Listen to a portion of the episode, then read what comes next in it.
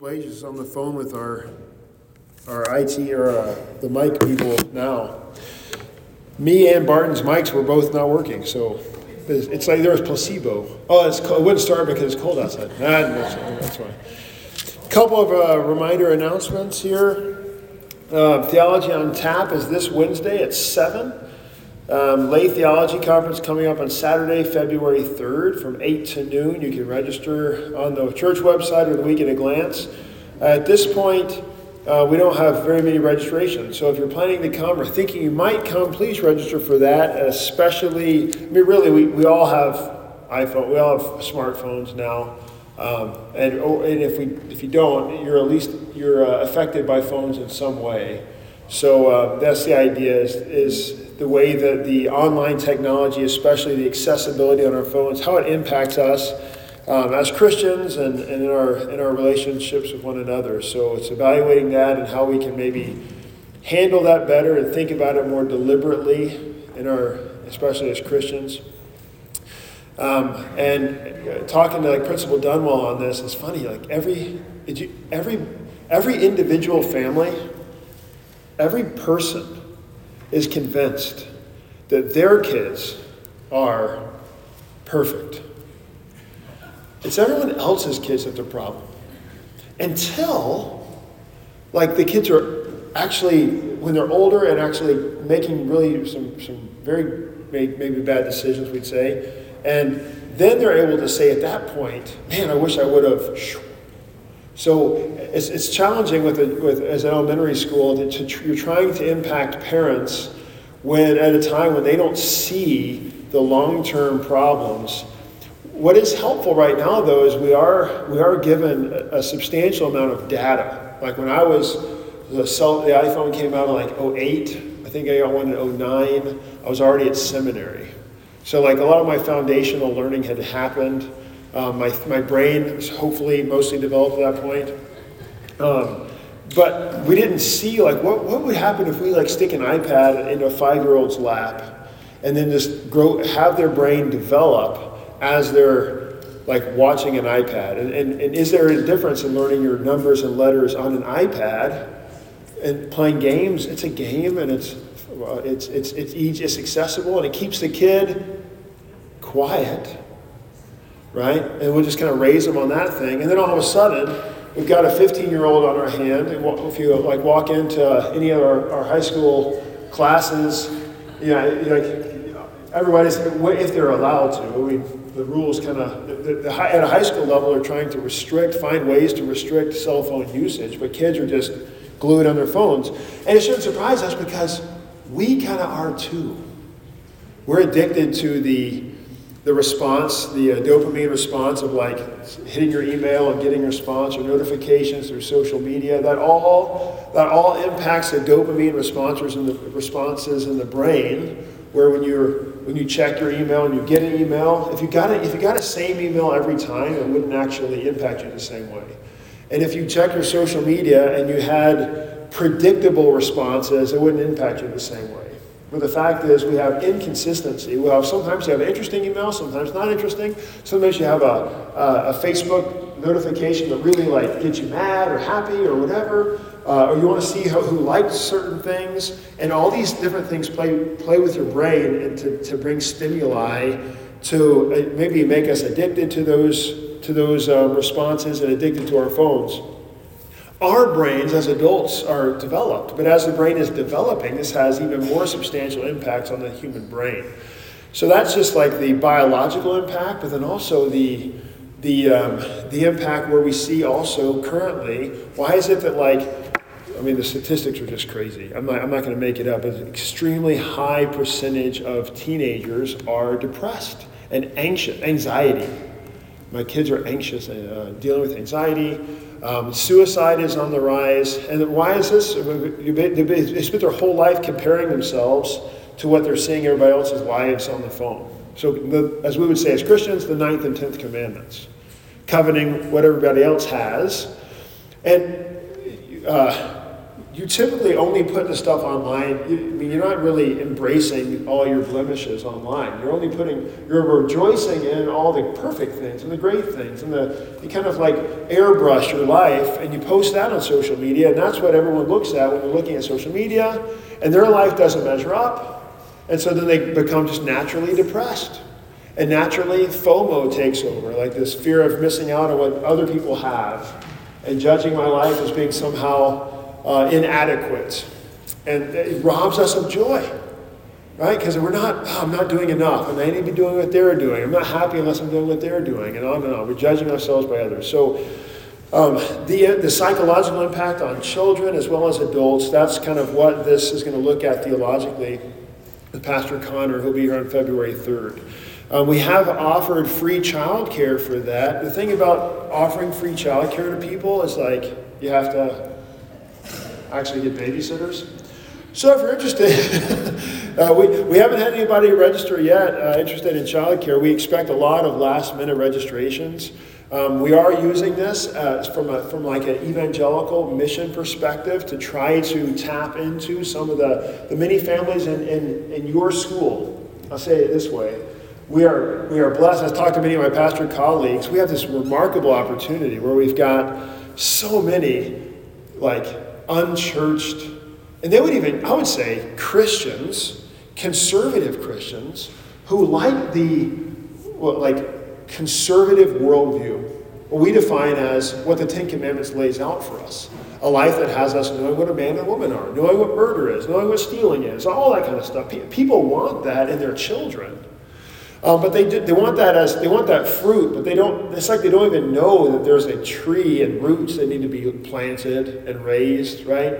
So we're about in the school is, is, is grounding these roots um, and, and feeding the feeding the faith of these children, but also I would say even more importantly the parents, because no matter how many four year olds tell us they want to come to church on Sunday, they can't drive, right? So really, the, it's the parents. And, and statistically, again, the, the impact of the, the faith life of the parent at home is like insurmountable. It's like it, it, is the, it is the most impactful thing on the, on the life, the, the longevity of faith in the children. So if, if, if, the, if we are ignoring the faith development in the homes of people, it's hard to expect. Maybe surely, it's, in fact, we're teaching the kids about Jesus, four and five years old, and then they leave us but mom and dad are teaching them there's other gods that are more important in this world, well, eventually it kind of, the faith kind of seems to die out. So um, we're, we're trying to be more increasingly mindful with our, looking at our preschool, I say our preschool, as an opportunity. We have all these young people who are kind of naive of like, I've got, they, they want the end result, but they don't even know how to get there. And they, they're, they're in many ways susceptible to learning more about the Christian faith. A lot of times they're just they're just lazy, or they are what all of us are. We're addicted to all the other gods of this world. So it's I can't I, so like for example, the Lay Theology Conference. I'm not even calling it the Lay Theology Conference because the, the, the words lay and theology are going to be un, un, you're not going to understand that if you're not already understanding what like you guys understand what the word lay as opposed to pastoral and theology as opposed to whatever else. Like they just don't know. So you're calling it like we're calling it a family conference and trying to get people in, but still Saturday mornings there is uh, soccer, like all the other all the other things that are important, and, and, and they would say equally important, or even more important for these children. And so it's hard to build in these parents an understanding of what a false God looks like and what the long term impacts of that are. So, um, as you're, we, we I, I, can't remember who I was talking to about this, but the, it's, it's a cool thing to have access to so many young families, and we can just like throw together an event. I mean, like yesterday, uh, Linda put together, I say throw together, she took her a long time to craft all this. but it's the, the idea of having an event. We just had an event here last, yesterday for like targeting preschool families. We had a guy stand right here and, and do some, some like fun little kid songs and dance around for 45 minutes. We had like well over 120 people here, mostly preschool, many of whom were like unchurched Some, uh, like maybe 50% or so, were tied to our preschool, but the other half are just from Facebook and they show up. So it's amazing. In Naperville, if we're in like the boonies of like Nebraska, you try that event, you know who shows up? No one, not even your members. But here it's like we have all these people. So we're trying to find ways to crack in. And I say all that to preface. We're going to try to make a more intentional effort in these next few years of saying, okay, what can we do to try to hit, to try to crack into these families, to try to uh, teach the faith to the, to, the, to the parents, to the children. And at times it's going to mean we need, we need you. We need, as much as like I could say, I'm going I'm to teach a conference, I'm going to have Pastor Barnes watch the kids. Would you leave your kids with Pastor Barnes? Just kidding. Our youth pastor. no, I mean little kids. Uh, well, the idea is like if any of you are interested in childcare for, for the lay theology conference, um, you, any little bit can help. So we, we're looking looking uh, for volunteers for that, and I'll be. And once we get more of an understanding of how many people there are, if we have like three kids, that's certainly easier than 20 kids under the age of one. So we'll cross that bridge. Uh, diaper drive. Uh, starting off today, continuing for the next two weeks, there's a pack and play in the narthex. Um, there's a list of things on the pack and play and also on the week at a glance. Like di- traditionally, we do diapers, that's the main thing, but there's lots of other things too uh, that we can contribute and just throw them in the pack and play. Youth group is next Sunday, it was scheduled for today. Pastor Barton's out of town, so it'll be next Sunday. And then last, our 20 something group uh, that we started this past fall, what we kind of found is uh, we were trying to combine the college kids and the, and the post college kids, and that wasn't necessarily working. Part of the problem was we were only meeting once a month. So we're going to attempt to meet every week coming up this uh, on next Thursday, January 25th, meeting every Thursday. So that's for our 20 something ish members. And non members. We got like we got like three random people from the community found out about this Bible study and they're coming, like showing up. Like just imagine just like three 24 year old young men who just wanted to learn the Bible and they show up. I'm like, uh, why are you here? Are you a terrorist? Apparently, there's this whole like subculture in Naperville. They said they're like Bible study groupies. They go to like Good Shepherd, the, that monster church by Costco on 59, Calvary something. And then uh, what's the one that somebody of us, Compass Church? And so they, they kind of bounce around between those. We had a, we have a young adult Bible study. They show up. That's cool. Um, it's interesting to see they all have the same questions and the same concerns, so it's fun to address that need, which prior to this year we haven't really been. We have this. So I tell them, come to Bible study on Sunday morning. I don't know why they don't, but they, some of them. Uh, is there a question or comment? Yes. Yeah.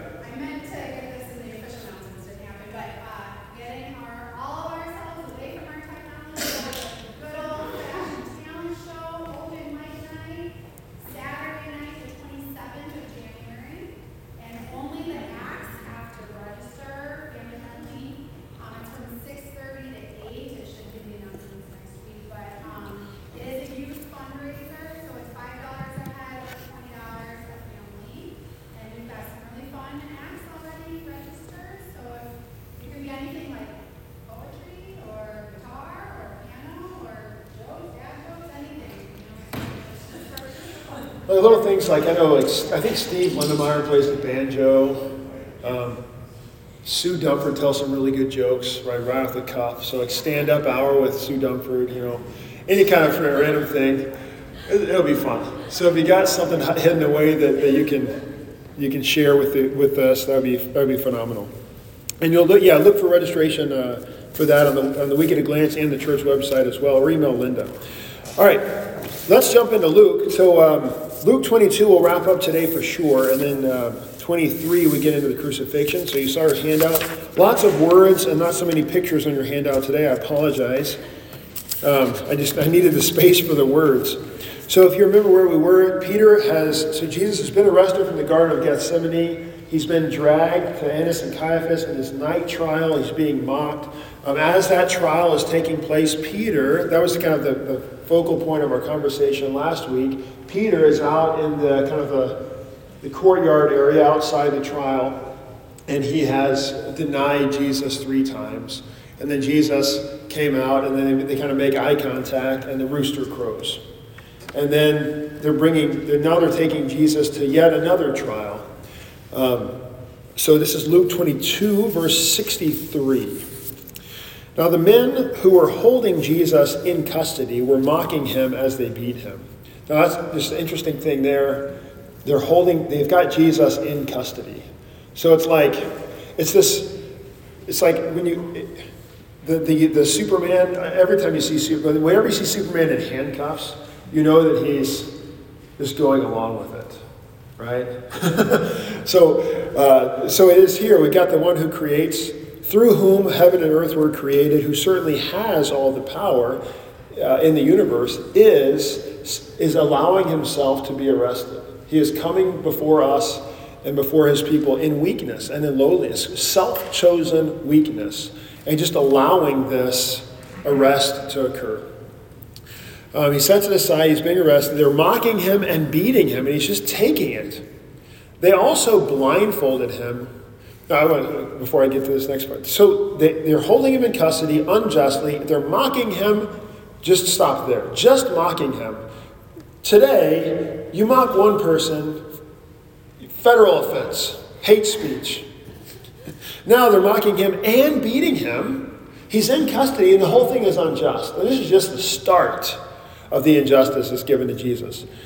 They also blindfolded him, so the one who sees all, the, the all knowing Jesus, all knowing God, is then blindfolded. And then they keep asking him, prophesy, who is it that struck you? Now, apparently, this was a game. Some of the commentators were talking about this, a game that was common among like the soldiers when they would arrest someone it's kind of like in college, or high school football. I think it's illegal now. Like a guy would stand in the middle, and then everyone, all the other football players would be around. They call bull in the ring.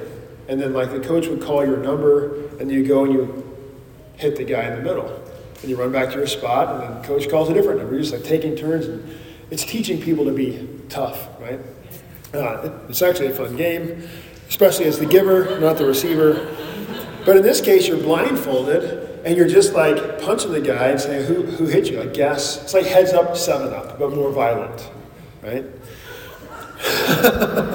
Not exactly heads up, seven up, but close.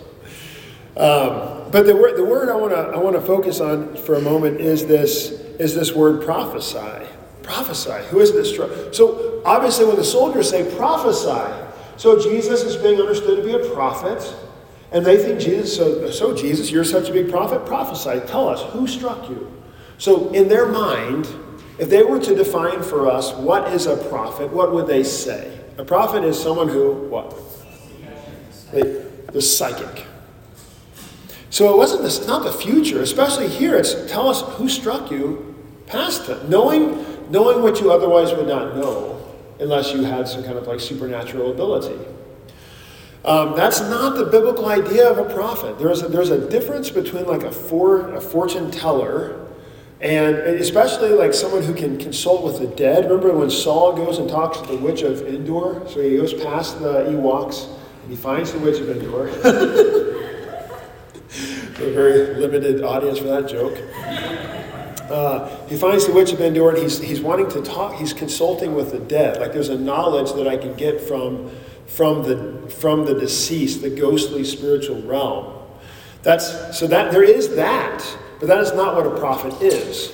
A prophet is specifically, and we see it in the Old Testament, like in every case, it clearly, most especially in, in like uh, Ezekiel and in Isaiah, Ezekiel is kind of nice because he says, here's the scroll, eat the scroll. Isaiah 2, I put my words on your lips. So first, remember Isaiah 6, I have un, I'm a man of unclean lips, and then God cleans his lips, and then he sends him to speak the gospel with those lips, to speak God's words with those lips. So the point is, what the prophet speaks is only what God has given him to speak. The prophet is speaking on behalf of God to us, to his people, and also back to God. So you think Moses, when Moses is speaking to God's people, telling them to repent, but he's also turning back to God and saying, God, don't destroy these people. These are your people. You let them out of Egypt, and if you destroy them, you're going to look bad. God is the one who sent Moses to tell his people to repent, but also to speak back to himself. It's interesting. And that's important because Jesus is the ultimate prophet prophet, priest, and king. Prophet, as he's speaking God's word to us, but also speaking, reconciling, or speaking this, this word of, uh, uh, uh, what's the word? He's speaking in between us and God the Father, mediating, uh, pleading for mercy for us on our behalf back to God the Father. So, in that sense, prophecy often, especially in the Old Testament, the word prophecy is going to have future implications. Because, especially in the Old Testament, their salvation was always a future reality, both by way of those who are being set free from exile, or also a future judgment spoken to the Israelites for the coming judgment that they were going to be brought into exile, and then when they're in exile, the prophecy that they're going to be taken out, they're going to have salvation from exile, be taken back to the promised land. But then the entire time, the, the entirety of the Old Testament is ultimately this prophecy of the coming Messiah, this future promise of Jesus. But it's only future, like from the Old Testament perspective. Now that Jesus is here, the, the your sons and your daughters shall prophesy, as Acts 2 puts it. So to prophesy in in the New Testament sense, especially, is to simply speak the gospel. Because to prophesy is to speak God's word, especially words about, about God, about the gospel. So whenever you have a three-year-old singing Jesus loves me, this is of the same genre of prophecy from the Old Testament. It's so much clearer for us in the New Testament. In the Old Testament, they're talking about the coming promised salvation. New Testament, we're talking about salvation. But it's kind of, so you disconnect it from a future, like a crystal ball, fortune telling kind of an aspect. That's what they have here. That's what they're thinking it is. Uh, certainly, God has that too. He knows in His omniscience, He knows all things. So the the other interesting thing about the prophet is when so God puts His words on the prophet's lips, and they accomplish that which He wants to accomplish. So even when the prophet doesn't want to, to do anything, this will be the theme of next Sunday's Old Testament lesson with Jonah. Jonah doesn't want to be there. He, he, he despises like Nineveh, he's half hearted, so he had to get eaten by a fish and vomited on the shore, and then he kind of walks around Nineveh saying, Repent. And then what happens? The entire nation repents. Because it's not Jonah, it's God's word. So too with in, in our day, it's the forgiveness of sins that's spoken. So God says, Go forgive people. I've died for your sins. I'm sending you out to forgive sins. So we have confession and absolution as the historic Christian practice of forgiving sins publicly and privately. It's not because there's anything special in the pastor at all. But Jesus said, I want my people to hear with certainty my voice of forgiveness so that they would know that their sin is forgiven. It's the same idea. God puts his, his, his words upon us, and they accomplish that which, which he wants to accomplish.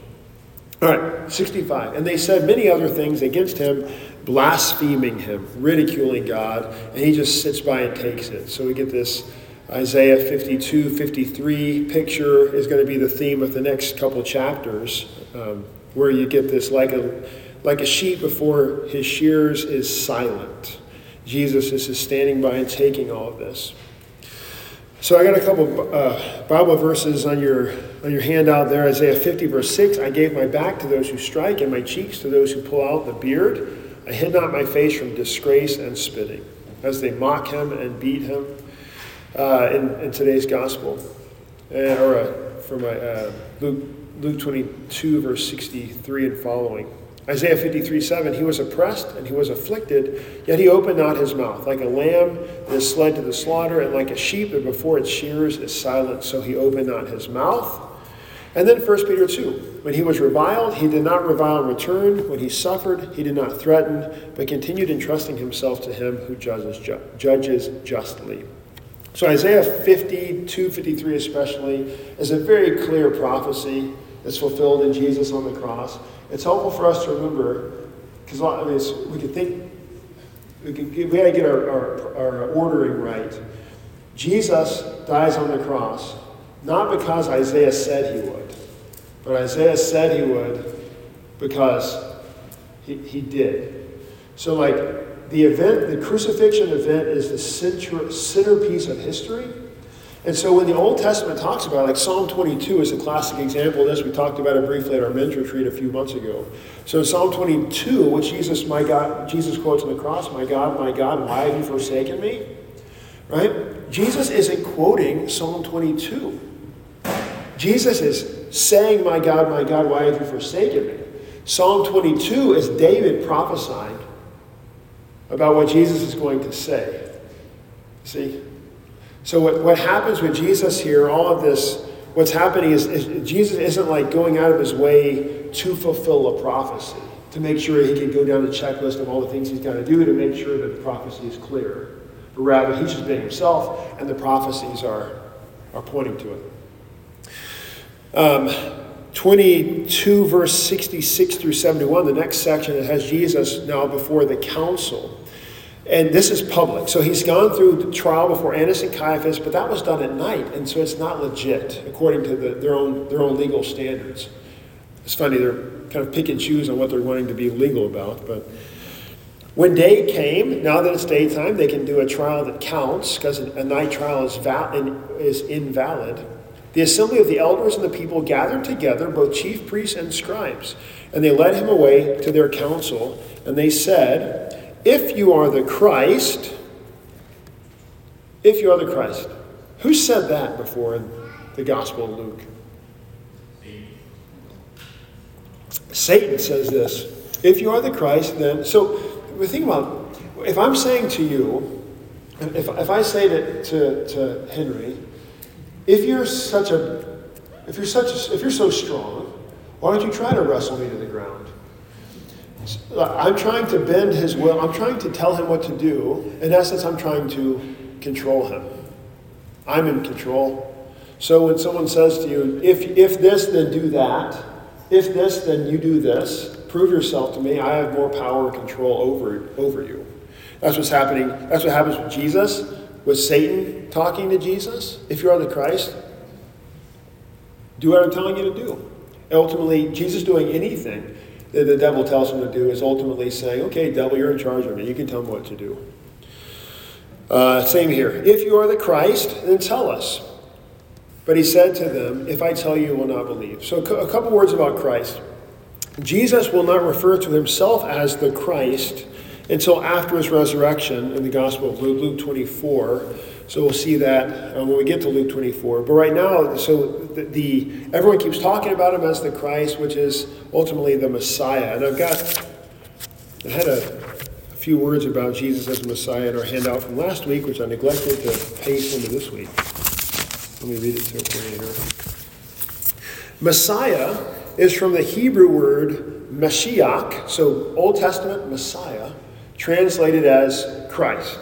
So just for clarity's sake, because you often see Jesus as the Messiah, Jesus Christ. Christ is not his last name, right? This is, I mean, this is a common misunderstanding. We laugh, obviously. A lot of people think, was it? Was it H his middle name? Jesus? I don't know what that means. Uh, so Jesus, Jesus the Messiah. Messiah from the Hebrew means chosen or anointed one. So to be anointed is to be set in a particular office, particularly in the Old Testament as a prophet or a king. So Saul and, and David are anointed as king in the Old Testament. It is to be set apart, to be appointed for a particular office. More relevantly was that the prophecy is there about the anointed Savior who would come from David's line. Psalm 2 the kings of the earth set themselves, and the rulers take counsel together against the Lord and against his anointed. Psalm 45 Your throne, O God, is forever and ever. The scepter of your kingdom is a scepter of uprightness. You have loved righteousness and hated wickedness. Therefore, God, your God, has anointed you with the oil of gladness. Uh, Isaiah 61, this will be most familiar. The Spirit of the Lord is upon me because the Lord has anointed me to bring good news to the poor, has sent me to bind up the brokenhearted, to proclaim liberty to the captives, and the opening of prison to those who are bound. Remember, this is read in Jesus' like first week of like public ministry, where he goes into the temple to teach, and he walks in and he grabs the Isaiah scroll and he reads. We talked about this what years ago. We talked about this, but so so he's reading. This is Luke 4, 18 to 21. He reads from Isaiah 61, and then he sits down. Remember, the posture was you actually everyone else is standing up, and the teacher actually is the one who sits down. So him sitting down wasn't like a mic drop, and he's going to go sit down in the back and then be like critiquing from the back row. It's that he actually reads Isaiah 61 and he sits down to begin teaching, and he says, Today all of this is fulfilled in your hearing. So he's basically he's calling himself anointed me to be the one who brings good news to the poor, binds up the brokenhearted, and so forth. He's calling himself the anointed one, but indirectly there. And then uh, Daniel 9 uh, know therefore and understand that from the going out of the word to restore and build Jerusalem to the coming of an anointed one, a prince, there will be seven weeks. There's got a bunch of weeks. And after 72 weeks, an anointed one shall be cut off and have nothing. This picture from Daniel 9 of the like the second coming uh, and, and this involvement of the anointed Christ in the second coming. So we get this this word Christ is has direct implications for this promised one, and we, we've talked, we always talk about this every year when we get to like Palm Sunday. The people's expectation of the Christ is going to be one of power and strength. In fact, one who would bring about an insurrection. The people thought there would be an insurrectionist. And that's going to have implications for Barabbas come up in a bit, because Barabbas is one who was arrested for starting an insurrection. And the name Barabbas, remember Simon Bar Jonah? Bar simply means son of. Simon, son of Jonah. So Bar Abbas, I mean Bar Abba. Abba means father. So son of the father. So we got two competing sons of the Father standing there at the feet of Pontius Pilate, awaiting judgment. One is a false one in the way of power and strength, bringing about a, a worldly insurrection. And that's what the people wanted. Give us Barabbas. Right? So they keep missing the way in which Jesus is going to be the Messiah. Uh, Jesus says to them, If I tell you, you will not believe, and if I ask you, you will not answer. So it's like they know, but kind of, but they don't, they're unsure, they're denying it. But from now on, the Son of Man, another messianic title, and that's what he calls, he often calls himself the Son of Man, and that indicates and emphasizes his, his humanity. But it's also a, a, a prophetic term, a, a messianic term. From now on, the Son of Man shall be seated at the right hand of the power of God. So Daniel 7 says, I saw in the night visions, and behold, with the clouds of heaven there came one like a Son of Man. And he came to the Ancient of Days and was presented before him, and to him was given dominion and glory and a kingdom that all peoples, nations, and languages should serve him. His dominion is an everlasting dominion which shall not pass away, and his kingdom one that shall not be destroyed. So, this eternal kingdom that belongs to the Son of Man. So, Jesus is calling himself that. He's allowing himself to fulfill that in that prophetic sense, but especially uh, his humanity. And, and most especially now, his humanity is important because what he's about to do is the very reason why he needed to become flesh. He needed to die right? In the way that we die. That's why he became flesh. And take on all that we are to redeem all that we are. Uh, but he will be seated at the right hand of the power of God. I mean, this we, this we confess this in the creeds, but for him to be at the right hand of God, so the the right hand is often like this. It's like the power of God. God will will will, will bring His right hand of power, but also, I think in a very practical way, where, wherever wherever my right hand is, barring any major accidents, wherever my right hand is, is also where I am, right? Where your right hand is, that's where you are. So the right hand of the kingdom of God is, in fact, where, where God himself is. So when Jesus ascends to the right hand of God, it's not like he just so where is that spot? Well, we, we, we think, we're always thinking like in physicalities, where is he going to be located? But it's that he is, he is brought next into the presence of, more direct presence of God, and especially in his power. So after his resurrection from the dead, Jesus goes from always holding back his power and occasionally letting it break out. Remember, like he'll be walking along and he sees somebody like dying, and he just heal. He, he can't help himself. The, the holiness breaks out, but he's holding it back. After the resurrection, he's like walking through doors, teleporting from Emmaus back to Jerusalem. He's not holding back anything anymore, right? So we see this in, in Jesus' uh, after his ascension, his resurrection, before he ascends, he's in full power. And then now that he has ascended, this is the big theology of the ascension we'll get to in Luke 24. When he ascends into heaven, it's not that he is gone, but he ascends to make himself more present for us here. So, as terrible as it is, we'll talk about it again in Luke 24, but this is what this is the same thing happens to uh, Obi-Wan Kenobi. uh, is that he is killed, but then made more present, right? So, in the same way, a better way, uh, Jesus ascends into heaven to make himself present for us individually and universally. So now he's no longer standing in his body in Jerusalem, but rather he's making himself present in his body in his supper, making himself present wherever his word is being proclaimed. That's the power and the ascension, is that he goes up so that he can go out to us. But that's not yet. He's still holding all that back. He's just telling them it's coming. So they all said, Are you the Son of God then? And that's like the question. And the whole room goes quiet, right? It's like when uh, Tom Cruise asks Jack Nicholson, Did you order the code red? Kind of a moment. Because if he, if he says yes, this becomes very easy to kill him. And he said to them, You say that I am. So quotes Yahweh. So this I am is not something you just throw around willy nilly. But he isn't saying, he doesn't say yes. He says, you, You've said so. That's not like that's not the same as saying yes or no. It's kind of like saying yes, like you said it. But think about think about how even we can use that phrase in different ways. And we can't read between the lines here on, on what, what was Jesus' face like when he said this. you said so. Or you got it. Right? It's hard to say, but all we know is they definitely took it as, well, that's all we need to hear. What further testimony do we need? You've heard it. We have heard it ourselves from his lips. And that, that's, all, that's all they needed to kind of start the dominoes moving forward. They took his lack of denial as, as accepting the title. And then they go running off to Pilate and then, uh, and then Herod. So, uh, any questions on Luke 22 before we jump into Luke 23?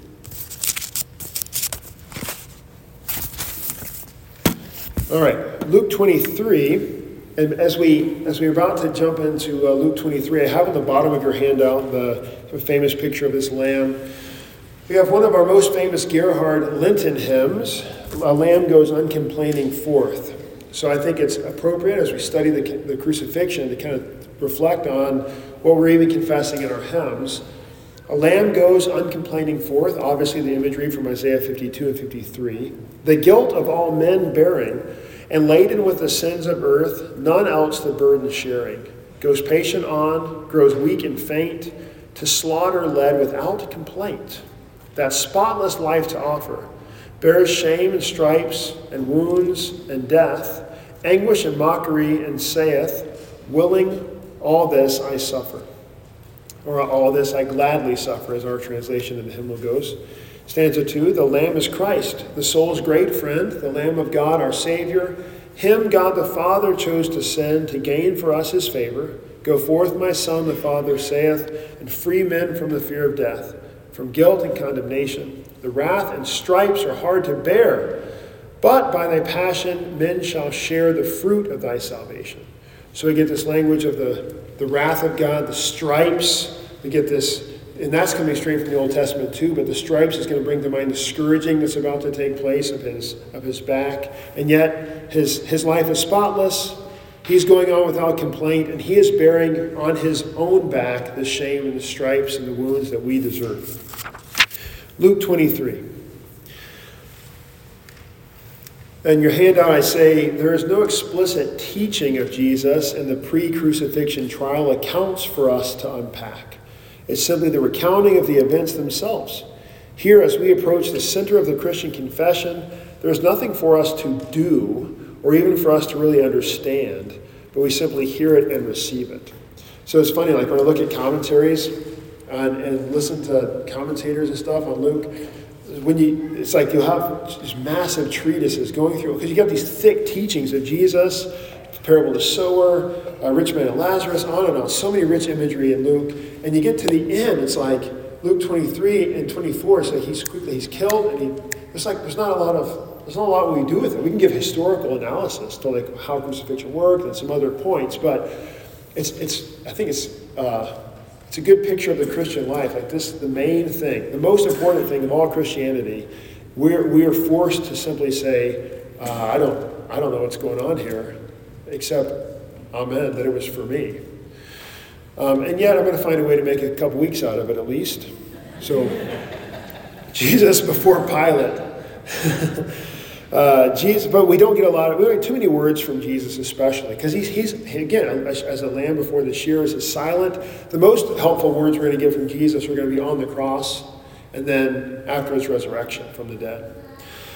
Then the whole company, verse verse one of chapter twenty three, the whole company of them arose and brought Jesus before Pilate. So the order that's going to be taking place here is he started with Annas and Caiaphas, the high priest and the father-in-law of the high priest, and then in the daytime, Pilate to Herod, back to Pilate, and then handed over to the people. So Jesus is just getting dragged. It seems like he's getting dragged all over the place, but this is all going to be taking place in very close proximity. And in fact, normally both Herod and Pilate would be living elsewhere, but everybody's in town because what's happening that weekend? The Passover. Like this is the biggest. It's like Rib Fest Naperville back in the glory days, right? Everybody's here. Everybody's together. Um, Let's see. The whole company of them arose and brought them to uh, before Pilate. Why would they take him to Pilate, by the way? He's, he, they said, that's all we need to hear. He said he's the Son of God. Let's do it. Why don't they just take him out back and stone him? What's that? Yeah, you can't just go kill people willy nilly. There's got to be some. There's got to be more so they can, but they can get Pilate to do it and get Pilate to sign off on it. So what they're going to be after here in this chapter, at least the first few verses of this chapter, is trying to convince Pilate to, to, to crucify, to, to execute Jesus. Now, I need, I need to, I'll, I'll study up on this more for next week, but it's interesting that after the crucifixion and resurrection, they don't, they don't give Stephen the same benefit of the doubt, right? When Stephen's like cleaning tables, they pull Stephen aside. You have Saul kind of leading this, the, the intense martyrdom that's taking place in the first century. So there might have been some kind of legal, uh, more, more open legalization of, of uh, killing people. Or maybe it's simply that Jesus hasn't really done enough. You have the eyewitnesses, but they, they keep hearing, okay, he's, he's basically said he's the Son of God, right, guys? Right? And he, let's take him to Pilate. Whereas with Stephen and everybody after the resurrection, it's more clear people say, Yes, I believe in Jesus, that he is God. And they're more open about it, and that's a direct blasphemy. So I think that the, the law, even from Roman's perspective, Rome would allow the Jew to kill, to stone someone for breaking their, their laws. Um, but I'm going to get clear, I'll, I'll clarify on that for, for next time.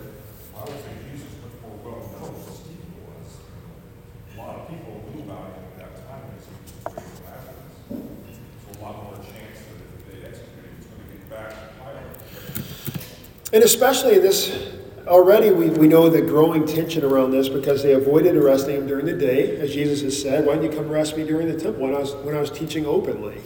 So they're, they are, like you say, they're avoiding that, that crowd. He's raised Lazarus from the dead, allegedly. But that was huge following of people because they had followed Jesus out there. They saw the resurrection. I mean, imagine how that, that's going to spread like wildfire. And now you got huge following of people wanting to see something great. And then he's arrested here, and you can just imagine the tense situation growing. So yeah, let's let's get let's blame this on Pilate and get him to do it. And they, so Pilate uh, governed Judea from 26 to 36 AD, and he would be the chief Roman ad- administrator. So remember, so uh, Jerusalem, Israel, the nation of Israel was under Roman rule. So you have like the Roman people who are there governing, but also Rome is trying to, because it's, it's, it's, it's not economical or practical to just have your own people governing the whole world. So you're, you're trying to like make sure that there's local representation from, from Israel, still running the show there, but we're just kind of making sure that they're doing their job. So the local representative, the Jewish guy, is Herod. Uh, but then Pilate's ultimately more authoritative than Herod.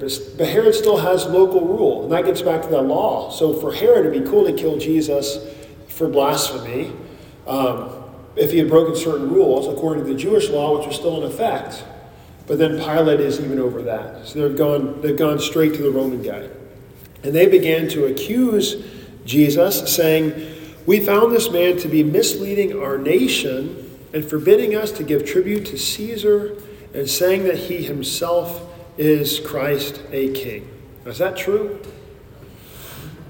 None of that's true. Um, so um, it, it, starts to kind of show, it, it show they're, they're putting their, what they expected the Messiah to be. They wanted a Messiah to be this revolutionary who's going to mislead the nation, or at least lead the nation away from Rome, say, don't give tribute to Caesar, and come as the king. That's the picture of the Messiah.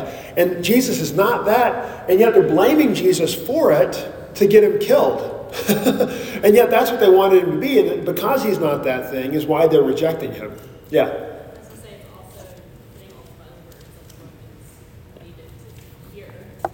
They, cut straight to the chase because Yeah, so yeah, very good. So the, the Pax Romana, the Rome is so proud of this peace that they're well known for, and he's disturbing the peace. And that's no good. That's bad for Rome's reputation, so we got to end this. So, so Pilate, of all these accusations, he's most interested in the king. Are you the king of the Jews? Are you calling yourself the king? Because he follows up on that. Now, remember, they had just they got mad at Jesus earlier for his blasphemy for saying he's the Son of God. They don't bring this up, but that was the reason why they wanted him dead. And they, don't bring it up. They're making up all these charges to get him killed. Uh, the, and he answered, he answered him, You have said so. Similarly to the answer he gave earlier, you say so. Then Pilate, something interesting happens here, and I think that I, you, when you start to kind of picture it with the picture the authority and clout that Pontius Pilate has as a local, I think uh, the, the movie that shows pictures this well. Um, I haven't seen this far in the movie, but the, the idea of Pontius Pilate is very powerful and very arrogant and understandably so. And so you got these random Jews with this random guy who's claiming to be God, but you don't care about, you don't believe in that God. I mean, for us, it's like it's Jesus. Give him some respect, man. But Pontius Pilate doesn't care about this random dude who's not even doing anything impressive. So now he's making this big stink, and the whole thing is just an inconvenience for Pilate. And so now he's given time to this trial, and they're saying, he's saying he's king. Are you a king? And he's like, well, I guess, I guess that's what you said. So now the only, the only testimony is hearsay, and, it, and it, all of a sudden it hits Pilate, why am I wasting my time with this stupid situation? Get, get out of here. Right? And that's kind of the attitude that Pontius Pilate has from this point on. Who knows about, who cares about truth? Later he'll say. Um, and even, we're not going to get to it today, but like, he, even when he's threefold times proven to be innocent completely, Pilate's so annoyed, he still says, well, we'll just punish him and then, and then release him. So he has him scourged, which is ext- extremely violent. Most people would have easily died from that. He does that to an innocent man. So don't, don't have any heart of sympathy for Pontius Pilate. He, so knowing it three times he's innocent, he still scourges him. And then he, he goes to let him go. And then people are like, nope, not good enough. You got to kill him. Right? Uh, so I think part of the reason why Pontius Pilate has Jesus scourged is just annoyed by the whole thing. Because he, he, he, sees, he sees the Jews as like subhuman. The whole thing is annoying for him. So next week, uh, it, it, we're, we're at time. So next week we'll pick up at verse at verse four and continue this conversation before Pilate. Um, any comments or questions from from uh, the interaction there? Yes. Mark on the Jews could kill people. Remember the lady who was the adulteress? Yeah. She was ready to be stoned, and Jesus stopped a little bit. Allegedly, I mean, it's not in the original manuscripts, but. It's a text criticism, criticism joke that no one got. Yeah, no, you're, you're, right. The um, yeah, so you're right. That would have been it would have been fair for them to do that. Uh, If there were certain allegations, like adultery in that case. Yeah, Before the fire, Christians was seen as a sect of Judaism by the Romans, and so Jews were kind of given power to go deal with them. So that would be why Steve, the son of Stephen, so prior to, prior to Nero and the, and the extreme persecution of the first century, the Christians were understood to be just a sect of the Jews. And since they were a sect of the Jews, the Jews were given the authority to go handle the matter. When if you're blaspheming your own religion, do what your religion says to do to them. Got it. Good. Good. Thank you. Any other comments or questions there? We'll pick up with uh, chapter 23 next week. The Lord be with you.